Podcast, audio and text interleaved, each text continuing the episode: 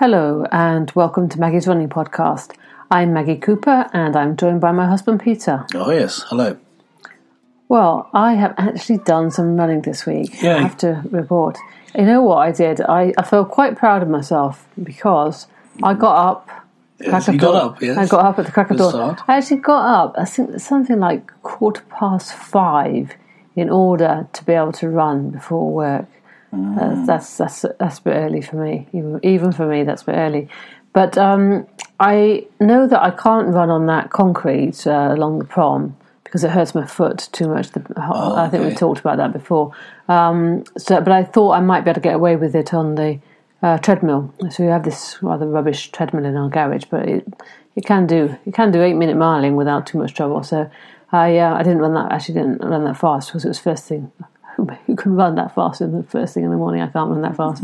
Um, so I yeah I did I ran um, first thing in the morning. I ran and I've done that now. Well, I did two days early in the morning. I did I did another one today, but that wasn't early in the morning. So I can do twenty minutes yes. with my foot, but um, I do feel quite unfit, I would say. But I noticed that you've been limbering up and doing yeah. other exercises. Uh, yeah. Well, I've, I've, I have, for most of my adult life, done just a few exercises. But for some reason, I stopped doing them. Only Children. a couple of years ago. No, only a few years ago. Maybe three years ago. But anyway, um, I was doing them when I was out on a run, but not just doing them when I got up. So I started doing them again. Um, it just gets you started. But yes, I've been going for a run as and... doing exercises from um, an app on my phone. Yeah, we discussed that, didn't we? It's, We've been it, through it's, that. It's been, so, it's been uh, going quite well, though. I mean, it's all right, isn't uh, it? At least yes, you've been doing I've, it. Yes, I've been. And you've been cycling and stuff. Yeah. But uh, most of the time, I've been sitting on my backside watching athletics. I mean, mm. that's the only way to do athletics, really, is just to stare at other people yeah. doing it. Because this uh, past week or so has been the World Championship Athletics. And I feel my children have become athletic orphans, uh, like you have golf widows. Um, so, so they, so I've been watching that, but uh, it was been, it's been quite interesting because um, the the people who've won haven't always been the people that you expected to win. Mm-hmm. So you know you can look at um, something like. The, I think the men's two hundred meters was it was it the, was that the one when the Azerbaijan guy won who was running under the Turkish flag, um, and there were other sort of upsets like um, the three thousand meter steeplechase, for example. You'd just expect the Kenyans to walk away with it, but the two American girls came in first and second. And uh, somebody on one of the Twitter feeds suggested exactly the same as had been my thought, which was. Perhaps the you know the, the doping, the drug taking in sport has you know you know be, has, has has gone down. You know, because uh, I'm not saying that those people who expected to win who didn't win necessarily were taking drugs. I mean, I'm not saying so. For example, Usain Bolt, you'd expected to have won the one hundred meters, he didn't win it. That's not. I'm not saying that he was taking drugs, but there there, there may have been some some su- sort of surprise results because the people who maybe would have won. Maybe were taking drugs before. I don't know. It's difficult to tell. Well, you, you've got much more of a balanced mix of people winning events, is what yes. I would say. No, the, the optimistic uh, interpretation of that is that uh, there's less drugs being taken, so it's a fairer playing field. Uh, another possibility is that Everybody's some testing, well, no, that some testing has worked. So, for example, the drugs that the Kenyans were using, maybe they they've been tested successfully, and we caught them out. But maybe other people have found a way round whatever, whatever test there is, and that's why they're winning. So it may, it it means that some drug cheats. It could mean that some drug cheating has been found out, but it doesn't mean that drug cheating has been found out. Yeah. So if you take the one hundred meter final, it may be that. Uh, That was, the reason for the win was the person who managed to obscure their drug use most effectively. Mm. Possibly. There, there was that whole issue with um, Justin Gatlin um, being booed by the crowd. Um, I think that it's an interesting case. I don't really want to go into loads of detail about the Justin Gatlin affair, but um, yeah, he was caught twice for taking drugs. But if you actually look at it, what he was caught for, especially in the first time, He shouldn't probably shouldn't really been banned for that, because it's a medication he'd been taking since he was nine years old for his uh, A D H D. So, you know, there there, there were some things, uh, and, that, and I also think back to um, the um, Diane Modahl um, case, which is from ages ago, a British athlete who basically, you know, she was competing, I think, in the Commonwealth Games at the time. And they just came to her room and said, "You're out. You've been caught taking taking drugs." And uh, and she wrote a whole book about it. She sort of proved scientifically that there were other other reasons why those results could have occurred, and that if uh, if the if the results had been real, as she as you know that the, the, the people um, doing the testing said, you know, your levels of whatever hormone it was are this high, then she was very, very ill, you know, uh, and, and she claimed, she claimed her innocence. And you know, I think that were, if you read the book, it's, I think it's quite powerful. I mean, who, who can say? Who can say with any of these things? But I'd be very surprised in that particular case if she really did take drugs. So you've got this sort of diverse thing of one, on the one hand, you've got people who definitely did take drugs, and, um, and you've got other people who, did they really take them? And then they're being vilified, you know, whereas other people who definitely did take drugs have not been vilified. So it's kind of a bit weird. Because, because the counter-argument to this, uh, this whole problem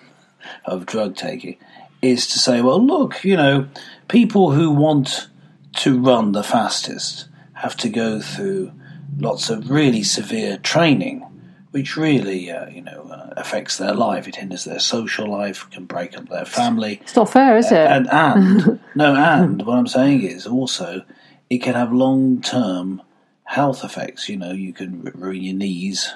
Uh, you, you know, you you can um, ruin yourself, and you can be pushed to do that by people who are, you know, are training you or want to make money out of you because they're that good. Uh, and the same could be said about taking drugs.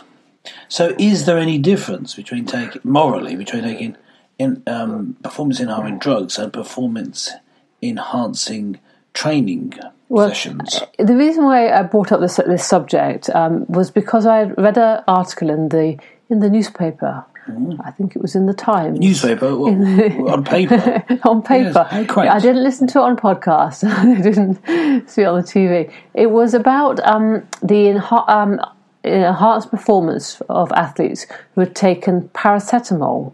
Yeah. Specifically, it was paracetamol, not um, non-steroidal anti-inflammatory drugs like ibuprofen. And they found that there were, for some reason, that people who take paracetamol had a better performance. And it couldn't just be explained by the fact that the pain, you know, and the pain and suffering that you undergo in the race uh, was masked by the, the drug. It was something else, some other effect on the on the brain, probably.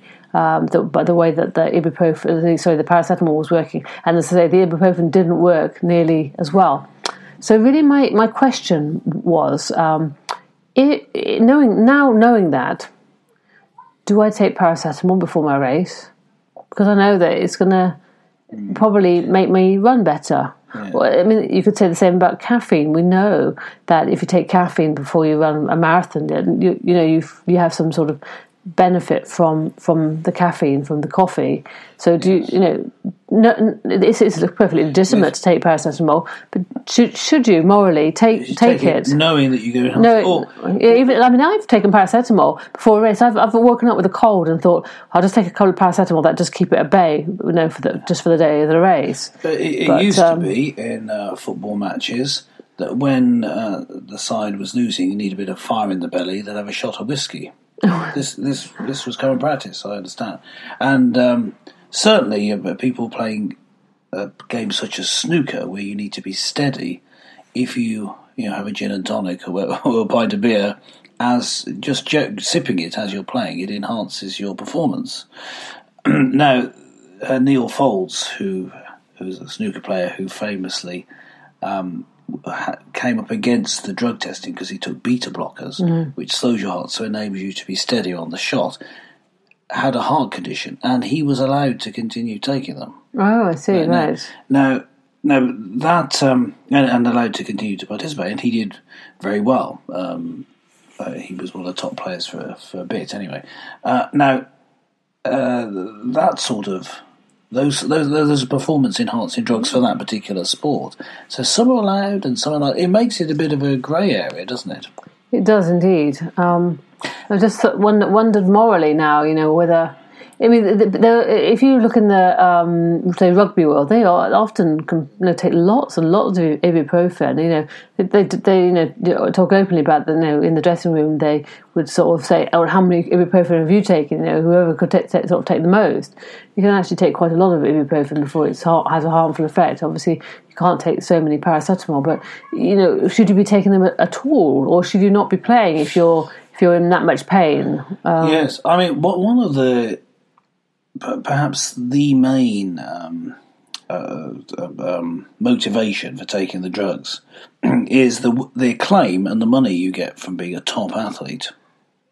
Yes, I don't get much acclaim or money. Well, I I'm did get a free uh, tube of toothpaste and two toothbrushes. If you went back to the days when all athletics had to be amateur and actually you perhaps maybe banned um, monetary prizes at all, and you or, or kept them below a certain level, uh, you get a little trophy and your picture in the paper. If that was all it was, and it had to be amateur, you probably get rid of pretty much all of the drug abuse because there'd be no point.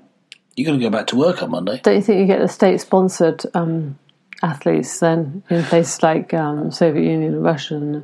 Um, yeah, we banned them. You can ban them. Yeah, we banned them. We banned the Russians anyway, so... Yeah. Yeah, well, I just thought I just thought it was interesting. Reading that article, I just thought that's interesting. You know, you know where uh, where does where's the line crossed um, from being like a drugs drugs cheat? Uh, whereas no, I could take paracetamol. Does that make me a drugs cheat? Yeah. Well, obviously, thing? It's not the motivation because you know you could take the wrong drug, as we as we just discussed. Some people took the wrong drug because they needed to be, needed treatment. Mm-hmm. They've been taking it since they were a child, like Gatlin, um, and yet they're caught out. Whereas someone taking paracetamol, uh, their motivation could have been that they knew that it enhanced their performance, but mm-hmm. It's allowed. Yeah. It's so just... it's not the motivation. So the, it is. It isn't in the end a moral question. It's just a question of what rules you set for your competition. Mm. Well, there you go. So a couple of paracetamol, and they're all away.